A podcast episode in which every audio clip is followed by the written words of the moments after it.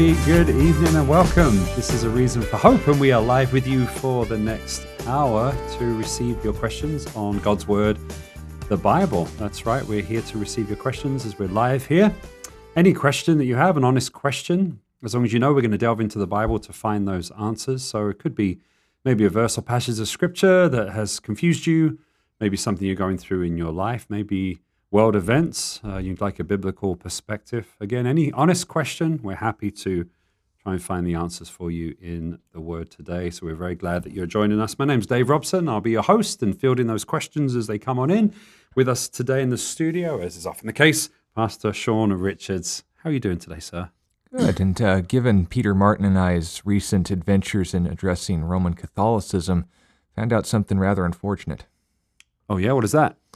That stars have mass. Wah, wah, wah. It's a Catholic joke.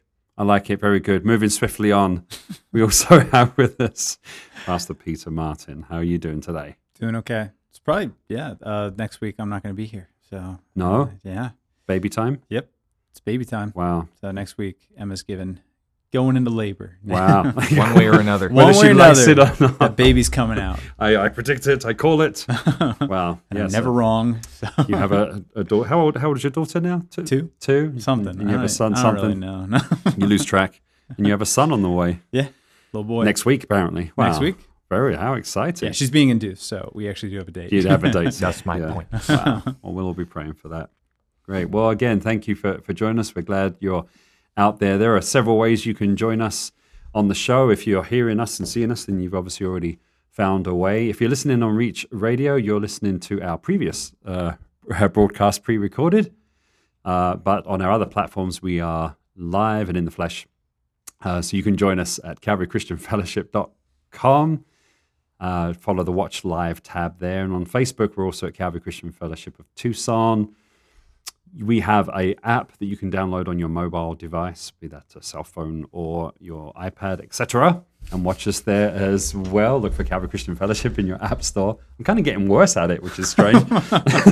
You're regressing. No, he's just self, he's self-conscious because I mentioned in a joke to his son that when he says the last broadcast, it Right. says the final broadcast. You're listening to the last broadcast. That's right. But then I said you could say previous, and there'd be no Yeah. confusion. But right. uh, I and I did. I said previous, and I looked at Sean gloatingly, and then I lost my train of thought. That's exactly what happened, I think. you just need a cue card. That's, right? That's it. That's right. Just keep on going. Yeah, pride comes before the fall, or something like that.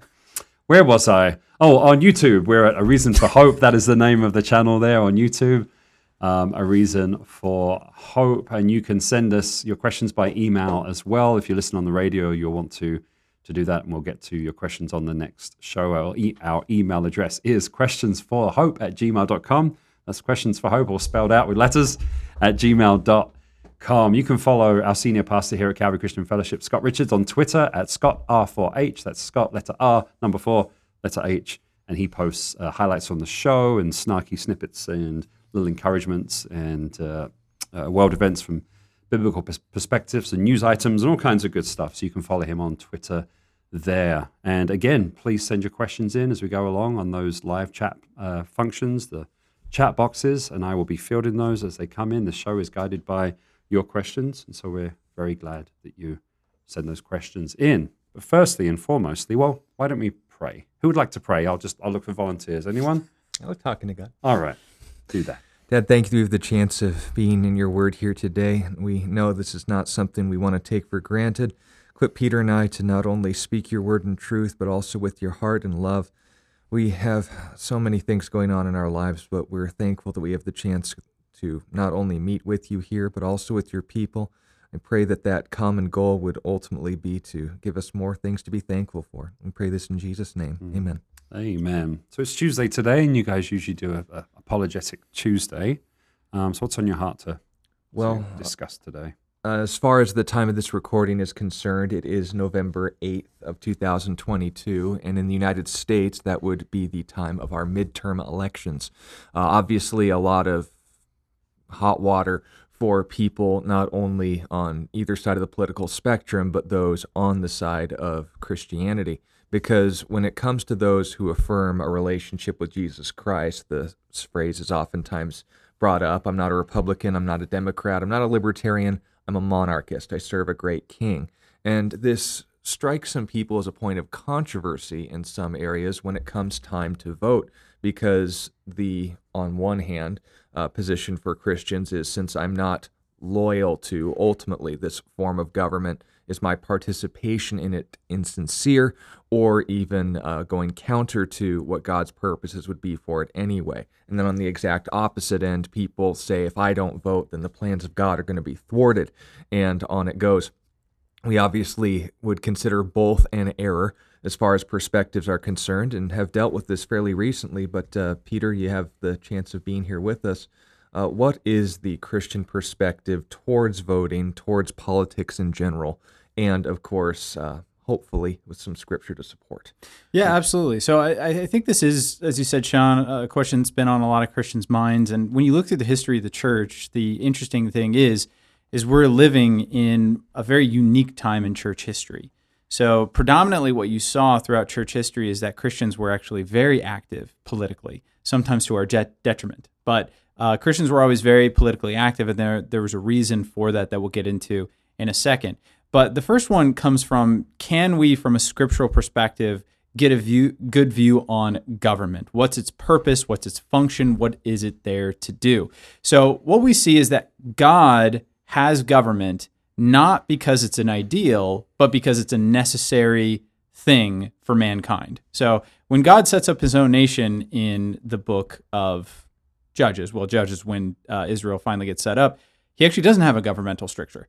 Uh, he has essentially varieties of priests that functioned as local judges, but he didn't have a centralized local government. It would have been more like to the Confederacy, like a confederacy, uh, just various nation states that were unified under one common banner, but they had their own rules, they had their own perspectives, and they had their own loyalties. That was the idea of the book of Judges.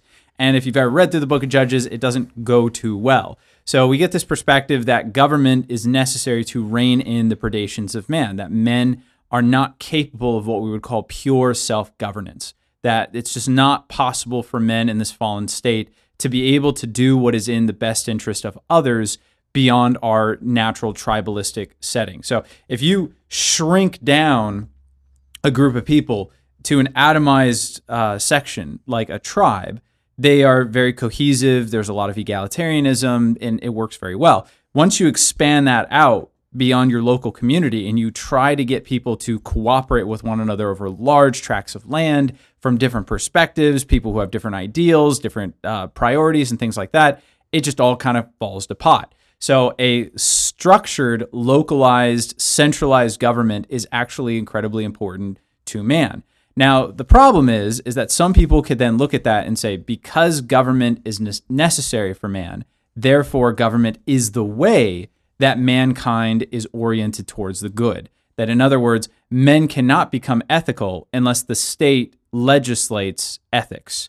That would be in ancient world, they had that idea, Hammurabi's code, as well as you, you could make that argument even for Sharia law in Islam today that there's this idea that we need to legislate everything down to no joke how you wipe yourself after you're done going to the bathroom. Otherwise you'll fall into heresy and you'll go away from god. So why is it that liberty this concept of liberty has to be balanced out within christian communities? And to put it another way why is it that centralized christian governance that has existed for centuries never sought to be a totalitarian state that legislates morality in a to- in a total way, like Sharia law? Well, the answer to that question is that Christians realized that they had to balance what we call liberty with responsibility, because the only way to be actually virtuous is if you have a choice. That's the whole point of the book of Genesis, right? In Genesis chapter 2, when God creates man and he puts the tree of knowledge of good and evil in the center of it, the idea was that you can only have life and if you have liberty. You can only have life in a loving relationship with God if you have some sort of a liberty, if it's freely chosen. If that choice is removed from you, you might be doing the right thing, but you're not doing it for the right reason. You're being coerced into it. You're not being able to choose it. So liberty is necessary for genuine virtue to flourish. That's why Christians, at their best moments, right, sometimes they kind of miss this, at their best moments, they try to restrain the government from controlling people's behavior to putting in constraints necessary to allow virtuous behavior to flourish. So, a good example of this would be in the 1960s when Martin Luther King was arguing for civil rights legislation. A lot of Christians came against him and they said, "Well, you know, you cannot legislate morality. You cannot you cannot change hearts with politics." And he said, "Well, that, that's not the point of politics, right? The point of politics is not to change the heart of the sinner; it is to restrain the sinner's heart, right? So, in other words, I I, I kind of like the idea that the government will prosecute people who would try to lynch me.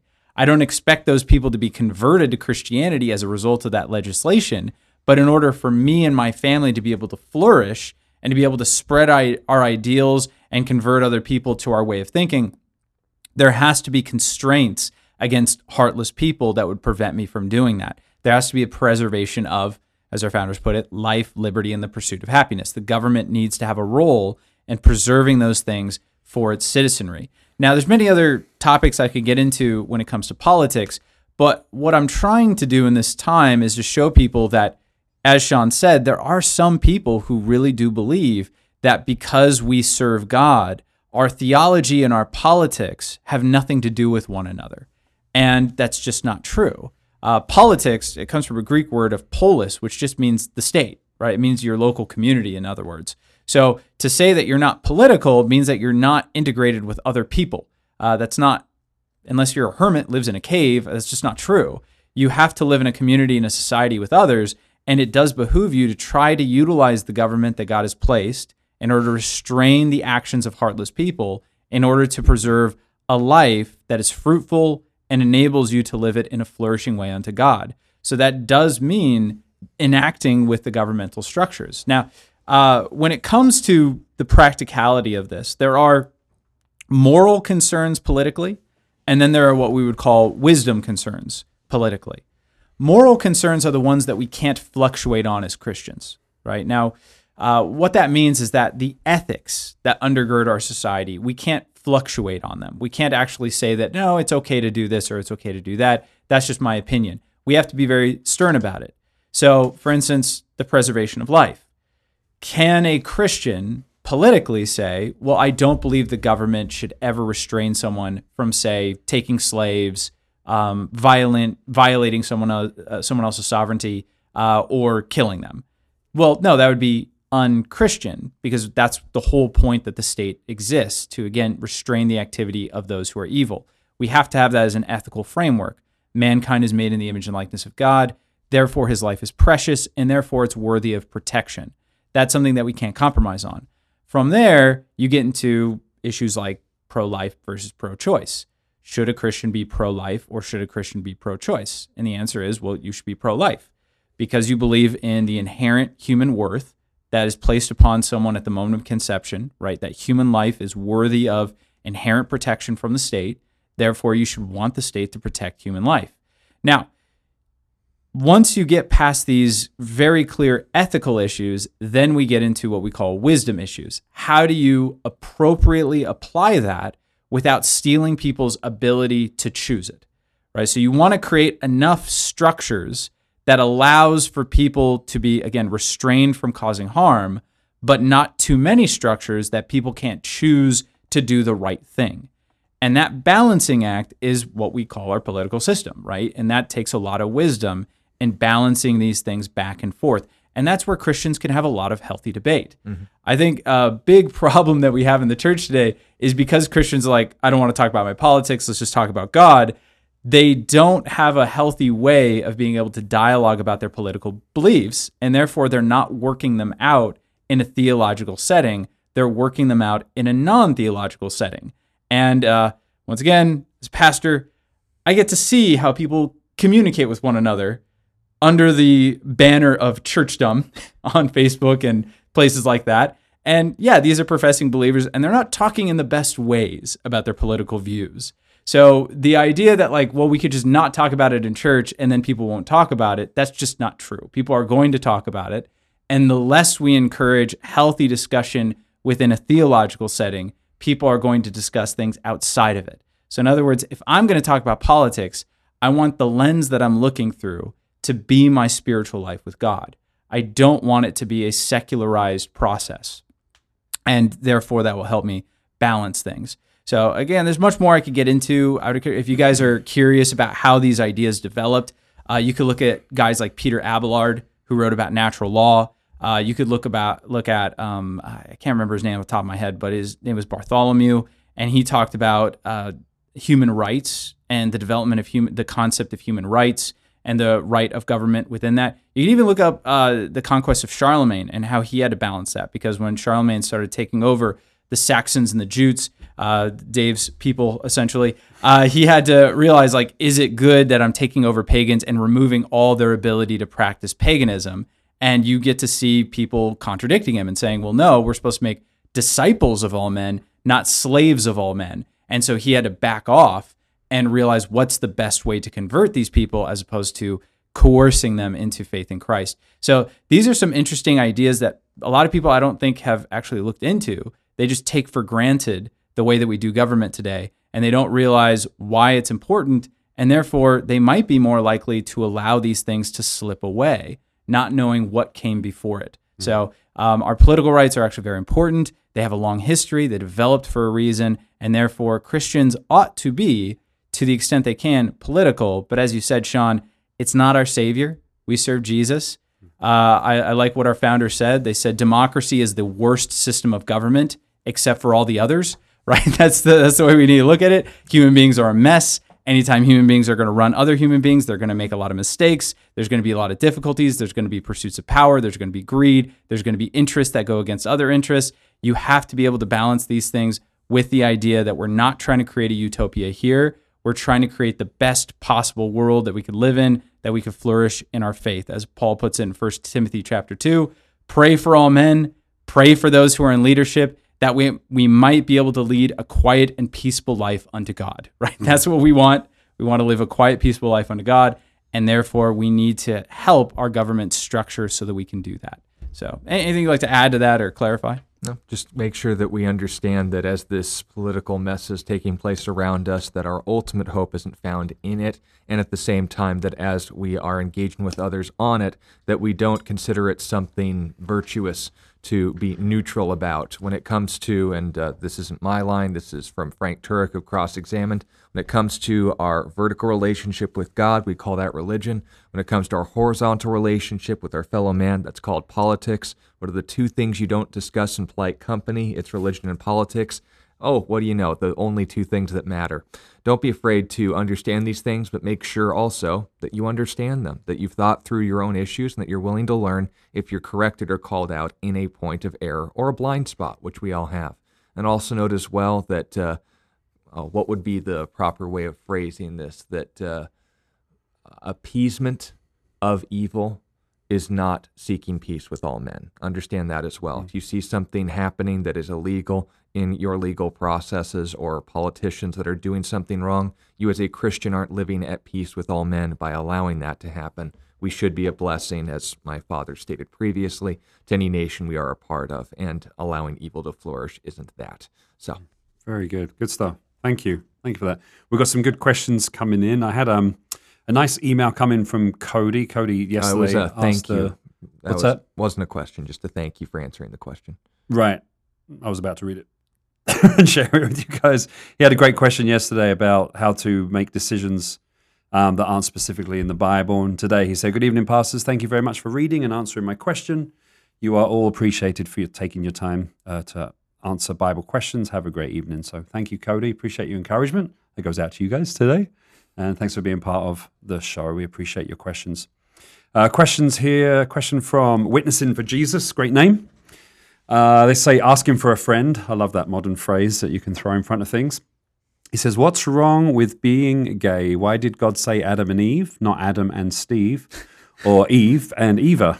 Uh, why he could have things. So, oh, is... he could have. Um, yeah, let's start with the basics. Make sure that we aren't co-opting language. Is it wrong to be happy? In, or in an elated state. That's the original meaning of the term gay. But when we're referring to those in a homosexual lifestyle, there is obviously a lot of weight behind that, and we need to make sure we define our terms. When someone embraces, and I take the efforts to call it hedonism because that is what it is, determining what is right or wrong based on the pleasure that it provides, that it feels right to me, that it's not wrong because it feels so right. That's the worldview this is coming from. When we're talking about Adam and Eve, we're talking about something being wrong or something being not wrong. What's ultimately, I think, at the heart of this question is God could have done something, so why didn't he? And I think that's going to be far more productive. And then we can get into the secondary issues then. When it comes to God could have done something, understand that there are things that God can't do. There are things like sin. God can't violate his own nature. There are things like absurdities. God can't violate his own nature in the rules that he's set up. As far as truth is concerned, God cannot lie, according to the book of Numbers and affirmed in the, uh, I believe, letter to Titus. And on it goes. God can't not be himself. And within himself, he provided us something beautiful, something reflective of his nature, and something that honors him in a specific way. And that's called our sexuality. When we get our greasy little hands on something and in a rebellious state against God, we will practice it in ways that are other than his nature. And when we can uh, demand that God conform to our image rather than we conform to God, we've got the whole concept of morality backwards. We're saying that we have better ideas than the one who came up with the concept of an idea. And that, of course, is absurd. So when we're talking to people who don't know Jesus, the question is leveled at us Why do you not hold to my moral point of view? This feels good to me. Why don't you agree? Or why would you deny me this ultimate good? Whereas at its foundation, we don't agree on what the definition of good is. So we need to first clarify that. The second thing is that when we say something is right or wrong, we're not just saying it conforms to the character and nature of God, but as a side benefit that is for your highest good. That a fellowship with God is the greatest pleasure, even going from their own worldview, than anything else this world would provide. So when we tell people that there is a better way to practice your sexuality than just wherever your brain chemistry tends to push you at the moment, we would say there is a better option. If they don't believe that, then understand 1 Corinthians 5 notes God will ultimately bring them to account between them and him. But as far as where we stand, our judgment is limited to and should be applied to those who claim the name of Jesus but live contrary to his nature. If someone is in a homosexual lifestyle, then they shouldn't come to someone who doesn't share their worldview and demand they conform, because that's just the same problem they have with us when it's not actually happening. The real reason, and this is again speaking to Christians, that we should offer the gospel before any moral correction takes place is because unless they have a relationship with Jesus, they have no reason to take his standards or his nature seriously as a standard for right and wrong. So when someone says, I'm in a homosexual relationship, I've embraced this hedonist lifestyle, there's a worldview there, and you need to be aware of that. Once that's then established and saying, well, here's my worldview, and there's a healthy disagreement that can take place, and again, this is a big if, especially today, then you can basically compare notes and say, who do you think is going to gain the most from this? Because even if I grant hedonism, even if I grant this will feel good, Jesus is a greater pleasure than sex could ever provide, even in my most preferred apparatus in practicing it. But if, on the other hand, I take another step and say, in the Christian worldview, whether I think it's good or bad, I want to be more like Jesus, that's my point. And unless they know Jesus, that should be our goal first. So if someone, your friend, witnessing for Jesus, is asking you, what is wrong with it? We would say, same thing that's wrong with anything else. It's not Jesus. It'd be the same if you were in a heterosexual relationship but weren't faithful because that doesn't reflect the nature of God either. It would be the same thing if you were a heterosexual and were practicing it through pornography or fornication, meaning outside of marriage. That is not the nature of God. When we, and again, this is more of a pop culture caricature than actual reality, make homosexuality the sin that dare not speak its name, we're misrepresenting the gospel. All sin falls short, so the, falls short of the glory of God. But if, on the other hand, we take people aside and say, now, your issue isn't with the practice, your issue is with what's good and what's bad. Can I share with you my reasons for wanting to do this as opposed to that? and ultimately the reason as to why God does or doesn't do something comes to focus. I want to be more like him because he always gets things right. And if he defined my sexuality in a certain way, despite my rebellious nature, I want to be more like him. Peter, I know you deal with this a lot in our purity group as well. Um, any more insights or uh, other points you'd want to make in this matter? Yeah, yeah. So um, when it comes to how to practice something correctly, the preceding question should always be, well, what is its purpose? Right. So if you hand me an object and you say, use this correctly, I have to ask you, well, what is it for? Right? Because what it's for, what its intended purpose is, will dictate what the correct usage is. So the question we have to ask ourselves is, what is sex for? What's its purpose? What's its intent? If you don't know what the intent is, then there's no way to practice it correctly. So if someone comes and says, well, I, uh, I want to practice my sexuality this way, I want to practice my sexuality that way, the obvious preceding question is, well, what is sex for? So for a while in uh, church history, the idea that was that sex was for procreation. So this is why there was um, not just this reason. Obviously, they're pulling it from the Bible, but this is why they believe that God forbade homosexual relationships. Uh, this obviously led to some interesting counter arguments where people said, "Well, okay, well, there are some heterosexual couples that can't have children. There are some couples that choose not to have children." Uh, there are couples who are older that can't have children anymore. Has sex now uh, completely given up its purpose to couples that can't have sex at all? So that was a, just a very bad reasoning. What we see, and uh, I, am not going to go to these passages right now, but read them on your own time. What we see in passages like 1 Corinthians chapter 6 is Paul makes the argument that the purpose of sex was a very particular glorification of God that would honor him in his complementarian nature. So God is not just one being and one person. God is a trinity. He's a triune being that is unified to himself in perfect harmony. But within that unification, there's differences between. So there's a difference between the Father and the Son. They are not the same person, but they are both God. This complement, uh, complementary nature is very hard and difficult for us to understand and grasp.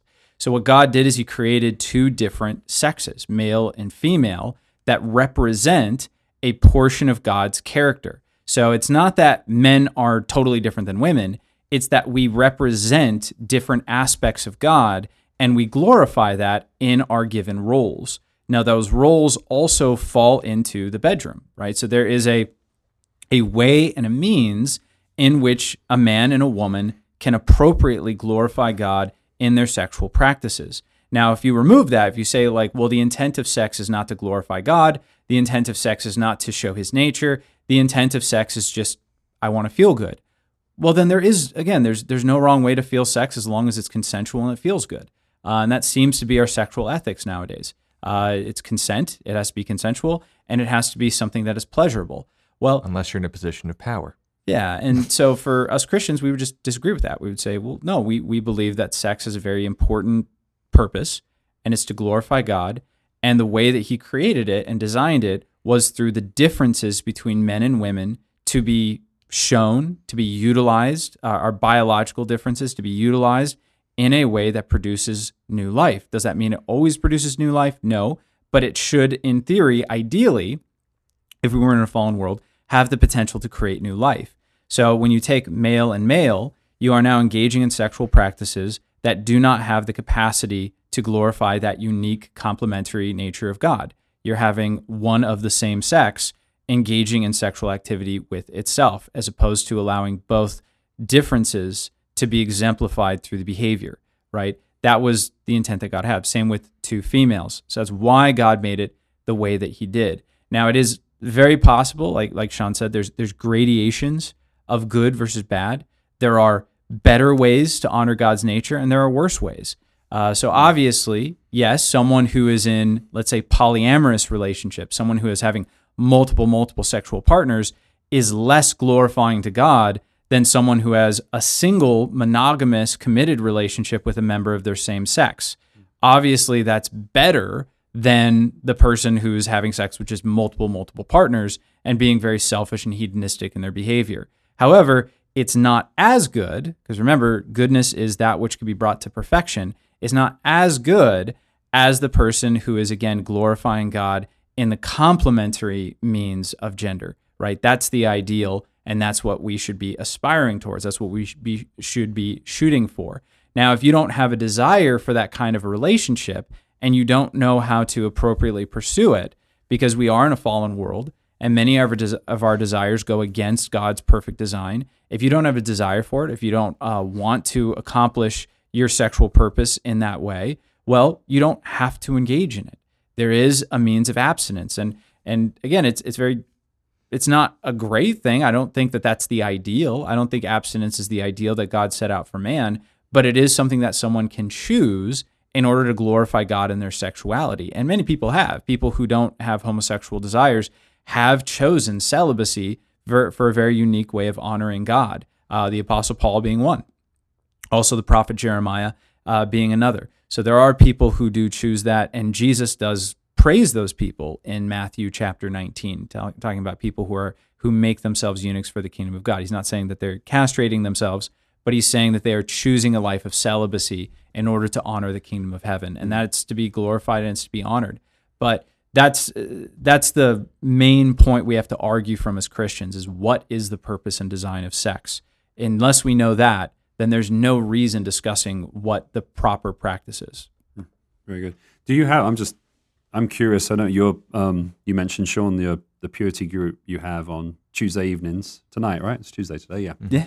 Which is mostly uh, it was for men your group and mostly men who are struggling with pornography. But do you have A have you had things. men not to have any details, but men that struggle with the sexual sexuality in that way who are who are trying to you know restrain from homosexual desires and that kind of thing as well? Yeah, absolutely. Yeah. Wow. Is I think, it's, pretty- I think it's very difficult in the Christian church for men to admit this. Yeah. uh, especially because I think it's it's it's already difficult to admit that you struggle sexually, that you have failures in your sexual ethics and your sexual behavior, uh, that you've had uh, maybe multiple sexual partners, you view pornography, you've had extramarital affairs, things like that are very humbling to admit. Right? It's very humbling for me to admit that I Yeah. have an issue and a struggle against uh, viewing pornographic content.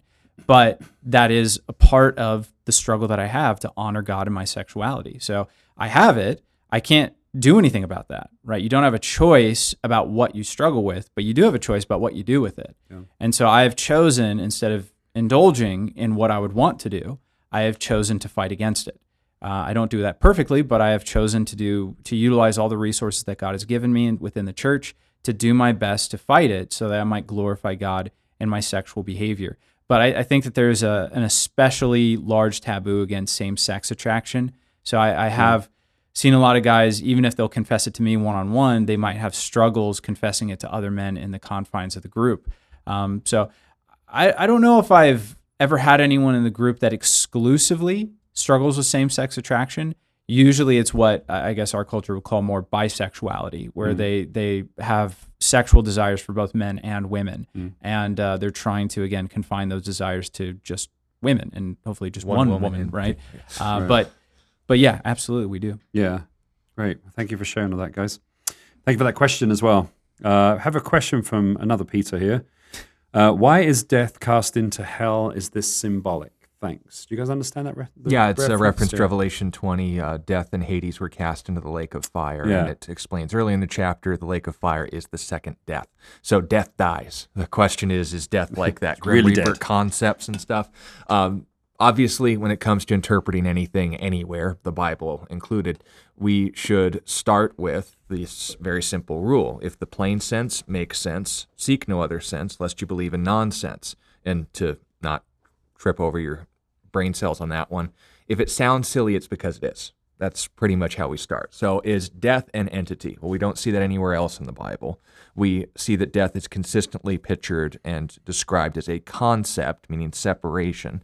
Physical death, meaning separation from your body and your consciousness, your spirit, or soul, as it's sometimes called. And the second death is spiritual separation from God, and of course, uh, in a resurrected state that'll live forever, but not uh, in a way, and in a place you want. So the question is is it absurd for us to take this literally that death and the realm of the dead were like picked up and put into Gehenna, the outer darkness, the lake of fire, etc. And that would obviously be silly. If, on the other hand, a concept is put in the state we call hell, what does that mean? What are the implications of that? That the status of separation, how Paul references it in 1 Corinthians 15, the consequences of sin, Romans chapter 6, the wages of sin is death. The consequences of sin will be separated from God and will be with God. So do the math. If we're plus God and death is minus from God, then the two shall not meet. That's, I think, the most consistent handling of the text, Peter, and uh, hopefully I won't get called a heretic for it. But um, again, if something's symbolic, obviously try to take it literally at first blush, but if it doesn't make sense, then the best thing to do is to find other uses for it in Scripture and apply it consistently until it does make sense. Now, note there are things that don't make sense to us, but that are applied literally. We need a little bit of a cultural insight and commentaries and maybe asking on the program. We study these things regularly. We can give an insight to that. But in Revelation 20, yes, I think the most consistent handling of the text isn't that death is an entity that will be cast into hell. It's a concept that will no longer apply to those with eternal fellowship with God forever. Hmm. Very good. Anything to add to that? No? How could you? How could you possibly? How can I improve on protection? that's right. That's right. Peter, thank you for that that great question. And reminder, please send your questions in on the the chat function of whatever platform you're joining us on or to our email address, questionsforhope at gmail.com. I am monitoring those as we go along. We have a, a two part, well, not two parts, but two questions from Lisa. Lisa, thank you for joining us. Uh, first question is Is there any significance with the father's right hand rather than his left hand? Is he just a righty? Uh, yeah. How, how deep do you want to go into this? Deep. Okay. Um, the, the left hand in. Middle Eastern culture was toilet paper. So if you had any gesture or association with the left hand, it was always seen as an insult. We usually limit it to one finger. Interestingly enough, because of your culture, Dave, you couldn't properly string a longbow without a middle finger. So if you were to give someone the middle finger, that would be a sign that you were ready to fight someone. It's considered a challenge. In France, it's uh, two fingers for the same reason. In China, noting that uh, symbol and so forth. Sorry for our Chinese viewers, but you get the point. They're viewing us in China. God bless you. But anyway, um, yeah, left hand in Middle Eastern culture would have been seen as an insult. At the right hand means a position of favor, especially in the sense of a king. Yeah? Yeah. Wow, that's on fire.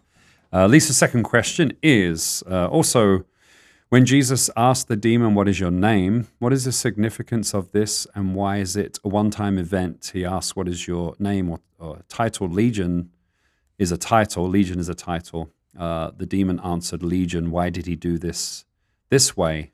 And thank you.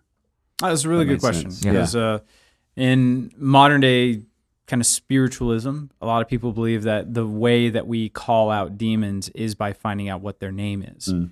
Uh, now, there, as I, I like how you asked the question because what it shows is that you don't buy into that. Uh, You you do notice that this is a one time thing. It's the only time in Scripture that someone performing an exorcism asks for the name of the prospective demon that they're casting out. And it's a unique situation in that it is Jesus doing it. Uh, you'll notice that the way that Jesus casts out demons is very different than the way that, say, the apostles cast out demons in the book of Acts. Uh, the reason why is because Jesus has authority in himself. The Christian only has authority in the name of Jesus. So we hmm. can't dialogue with demons in the way that Jesus did because Jesus is kind of God and he has the authority, the right, and the power to do that. If you'll notice, whenever he interacts with a demon, especially in this instance, there's palpable fear within the demonic entity present within the person. They know exactly who Jesus is and they are terrified of what he's going to do to them because they know that he has the power to throw them into the abyss or the pit. Now, what this is, is, uh, you know, I'm not going to get too far into it, but the majority of demons are actually just on the earth right now, roaming around. Uh, they, they can't affect us as Christians in the sense that they can't possess us because we have the Holy Spirit within us, but they have the ability, it says that Satan roams about like a roaring lion. They have the ability to tempt and to dissuade people from following after God because they are creatures essentially of pure consciousness, right? They have no physical form. But what they can do in certain circumstances is they could actually what we call possess people. Now, a possessed person is, is someone who has essentially had their autonomy stolen from them Or by one of relinquished. these or relinquished uh, by one of these demonic entities, right? And uh, like we've talked about, being filled with a demon is a lot like getting filled with a spirit in a very demonic sense in that nobody's accidentally getting filled with a demon right? It just it's not like you're walking through your house and a ouija board falls out of your closet and oh then a demon hits you Dang or, it, Hasbro. yeah you you you put on some uh, metallica and all of a sudden it gets you or something like that. It, it, it's a very Thank intentional goodness. yeah.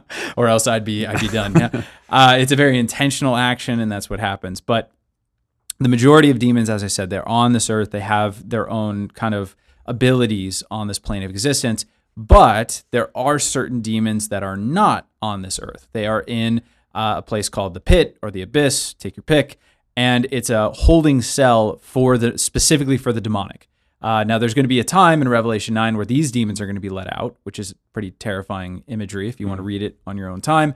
But that's what the demons were afraid of. They knew that Jesus had authority over them, they knew he could do that. Because of that, you see Jesus uniquely interacting with the demon. I believe it was an attempt to show his disciples a little peek behind the curtain, exactly what was happening behind demonic power, and to show them the kind of power that he exercised over demonic entities. Because they not only saw him talk to this demon, but get this demon to tell him that we're legion for we're many, but see Jesus with a whim send them into pigs and have them drown themselves in an ocean. That's pretty impressive stuff, right? So Jesus is intentionally doing this to demonstrate his power, to show the disciples a peek behind the curtain. That's one way to interpret this particular account. But uh, again, I think you do very well to notice that this is the only time this is done. So it is important for us to figure out like why is it the only uh, it's only done this way one time. This is clearly not a prescription for how to cast out demons, but to teach us a lesson about something. Very good. Great questions, Lisa. Thank you so much for for them. Uh, again, send us your questions on on the chat function, and uh, we still have some time left on the show to endeavour to answer them. We have a question here on a on a, a card that uh, if you if you're here in attendance at Calvary Christian Fellowship, you can write your question down the card, put it in the Agape boxes, and these those get to us as well. This is a great question, um, very apt for this this time we're living in. Are mental disorders spiritual? Are mental disorders spiritual? So much mental health problems these days. It seems like to me anyway, more than ever. People struggling with mental health, depression, anxiety, the like. Is this a spiritual problem or is it a medical, physical problem? I'll let you take the spiritual. If, uh, if I, I'll just fill in kind of my views as to why I believe mental health is on the rise. Yeah. Um, first of all, when we're talking to people with mental disorders, to associate it with the spiritual is incredibly depressing and unhelpful. Let's first lay that out because usually when they say spiritual, does that mean the only way you have a mental disorder is if you're demonically possessed? Now, to the credit, and I say this very reservedly, of people who make this diagnosis. The reason they say that is because, like epilepsy, which is a legitimate mental disorder, uh, sometimes exhibits symptoms that also demonically possessed individuals have shown. Therefore, they say common symptom, common cause. Anyone who's taken Biology 101 and even knows how to spell germ knows that that's not how that works. If you have a common symptom, that doesn't necessarily mean common cause. It means that there's something going on. You need to get to the bottom of it. Now, when we're talking about examples of this, obviously, there are instances in the gospel accounts where Jesus interacts with a kid who went into fits and seizures and tries to kill himself just on a whim. And we see this as a suicidal tendency among people with mental disorders as well, but that can also be listed for other factors, which we'll get into in a moment. When it comes to the fine line, and I think this is the best place to put it for my own sense of uh, reservedness is if you want to know the difference between a demonically possessed individual and someone who has a mental disorder, deal with the demonic first biblically. And if it doesn't work, then you've eliminated one of the two options. If the name of Jesus is about as meaningful as the name of Tom to them, then it is entirely biological. If, on the other hand, someone looks like they've just been hit in the face with a brick, then understand that your authority in the name of Jesus is ethicable in that situation.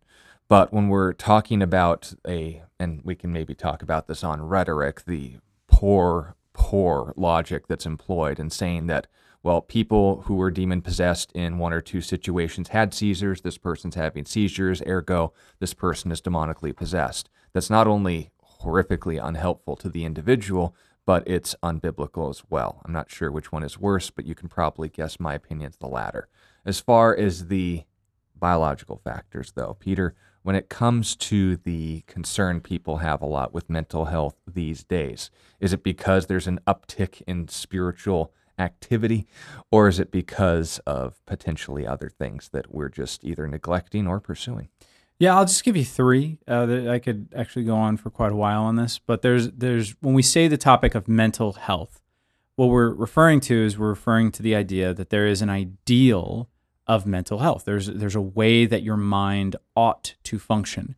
Uh, it's kind of like bodily health. Is anyone perfectly healthy on this planet? Well, no, but we do have an idea of again, kind of like going back to our sex question. We know what each appendage is supposed to do, and therefore we know ideally what its function would look like. So therefore, it's very easy for us to determine when something has gone wrong, when there's an unhealthy portion of the Bible, uh, the body. Sorry. Now, when it comes to the mind, there's a lot of difficulty in diagnosing what would be considered unhealthy. The mm-hmm. reason why is because the mind, by definition, it's the intersection between the flesh and the spirit, right? The mind is something that we can't actually quantify or look at. We can look at the brain, but we know that consciousness doesn't derive directly from the brain. There's some other factor that's at play that neuroscientists can't really figure out. But we as Christians, we know what it is, right? We know that, that you have a spiritual component to you, that your consciousness is not just a conglomeration of neurons firing in your brain, that you actually have a consciousness, that it is real, that your sense of self and being are correct and they are created by God. But we also acknowledge that because the mind is the intersection point between the flesh and the spirit, we acknowledge that the brain has impact on the spirit. So while the way you think, right, Paul says in Romans 12 that we can renew our mind and therefore be transformed, we do believe that the way you think can have efficacy in the way that you behave and in even the way that your brain functions. There are crazy studies on that. But there are limitations to it because there is a such thing as an unhealthy brain.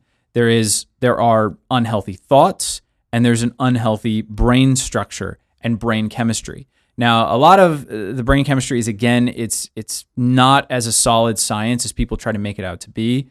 It's very tentative. We don't actually understand fully what the chemistry of the brain ought to look like and how to meddle with it to get it at optimal levels. Uh, we've made attempts. Some of them are good, some of them are not so good. And we also don't know exactly how effective the mind is, meaning that how much would it affect someone just to think differently? Would it totally override these particular problems or difficulty? Placebo. But let's just, right. Uh, and placebo effect is a huge study. And me and Sean, mm-hmm talked about, I think, a couple months ago, mm-hmm. where they did a study on antidepressants and they proved that placebos were just as effective as antidepressants mm. in helping people with uh, their depression issues. So uh, it's not an exact science. Anyone who treats it as an exact science is lying to you. They're oversimplifying the problem. It's not an exact science. There are things that we can know, and there are things that we're guessing at. There are theories of how the mind works. And it is also important to understand that the people who created psychoanalysis, guys like Sigmund Freud and Carl Jung,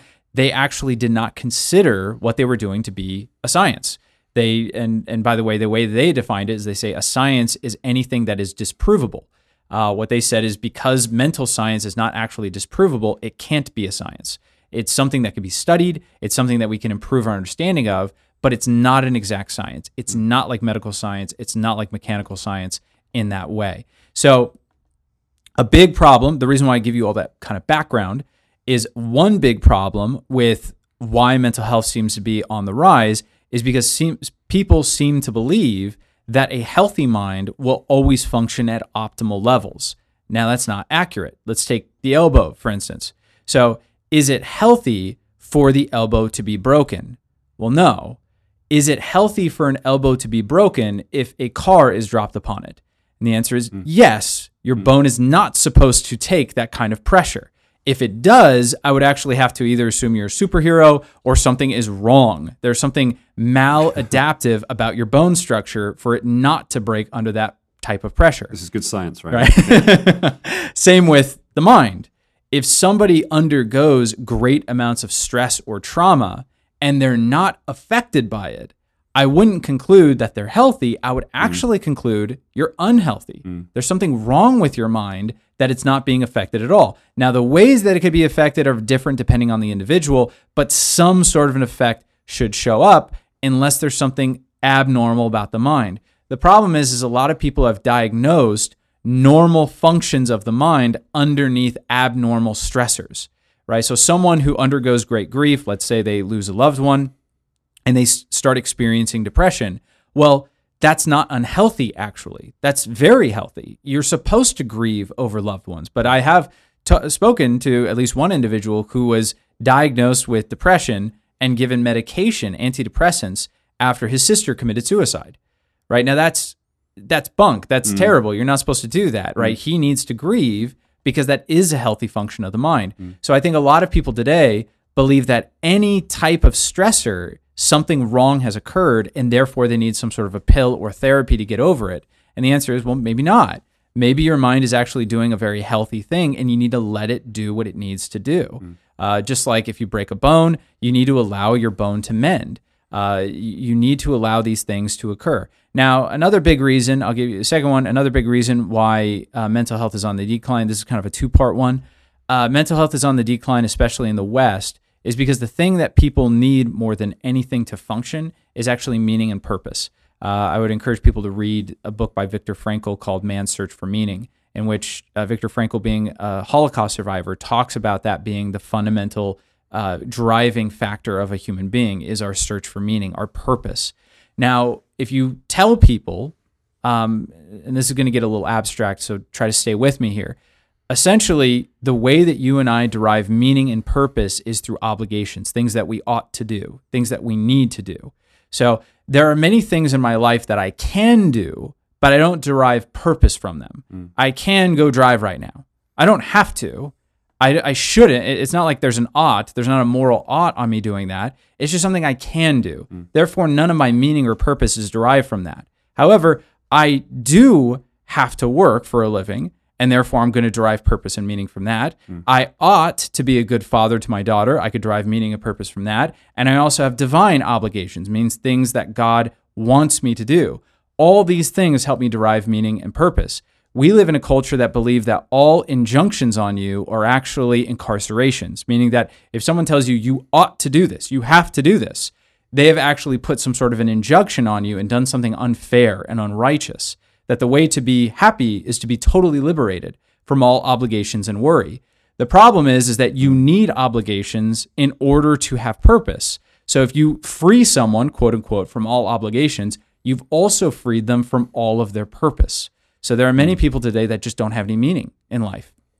They don't know what they ought to do. They thought that kind of giving themselves uh, total and complete liberty would make them happy, but it's actually made them very unhappy. Take, for instance, the sexual uh, revolution, the sexual liberation, as people have called it. Has it made our country happier sexually or unhappier sexually? The data's in. We know exactly how it's impacted people. Women are massively more unhappy than they were before the proliferation of the sexual revolution. Men are mildly less happy than they were, but they are still very much uh, unhappy comparatively to what they were in the 50s, for instance. So when you free people up, quote unquote, from all obligations, you haven't done them a favor. Now, if you put people under false obligations, you also have done something damaging, but ironically, less damaging than freeing them up from all obligation altogether. Uh, so Viktor Frankl talks about this that actually the Nazis producing bad obligations for the Jews, meaning making them work even to the point of physical exhaustion and death, although it was psychologically damaging, it was at least giving them some semblance of purpose. Mm. To give to take away all purpose from someone and just have them rot away in a cell, for instance, is actually to to completely unravel someone's psyche, mm. right? N- people can't live like that for very often. So think about the reason why I said it's a two-parter. Where do we derive these obligations from? Relationships. You derive them from your relationship primarily with God and then your relationship with your neighbor and your family members and people like that. That's where you derive these types of obligations. Because people are atomized, they don't have these relationships, and therefore their mental health isn't very good because they have no meaning and no purpose. Uh, which leads into the third and final one. I'll try to wrap this up one up quickly. Okay. You got three minutes, two and a half.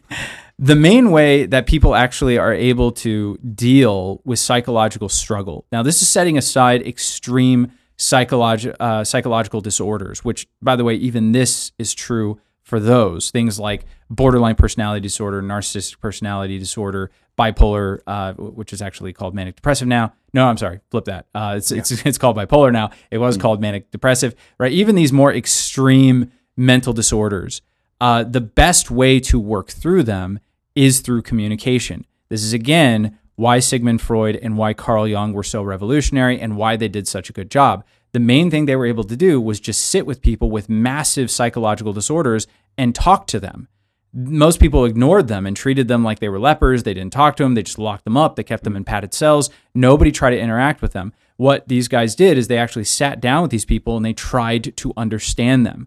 Once they started making mental and psychological connections with these people, it helped them get back to a more normal state of being. Did they ever become totally normal? No, they had these disorders, but they actually were able to bring them to some semblance of normalcy through human interaction.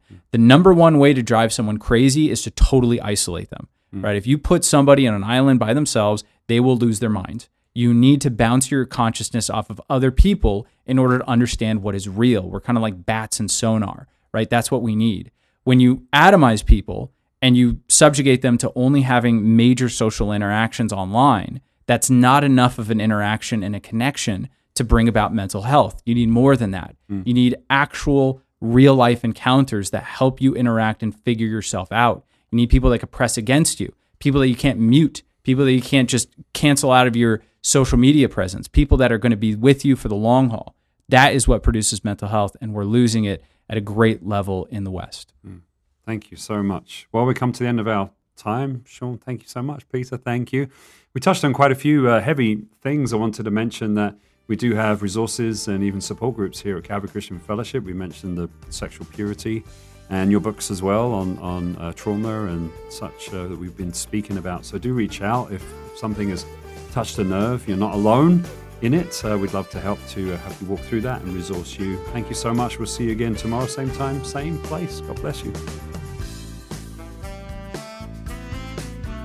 You've been listening to A Reason for Hope. Thank you again for joining us as we continue our journey through God's Word, one question of the heart at a time. Until we meet again, we would love to connect with you. You can text or email your questions to questionsforhope at gmail.com. You can also find out more about our ministry at calvarychristianfellowship.com. And be sure to join us next time on A Reason for Hope. A Reason for Hope is an outreach ministry of Calvary Christian Fellowship in Tucson, Arizona.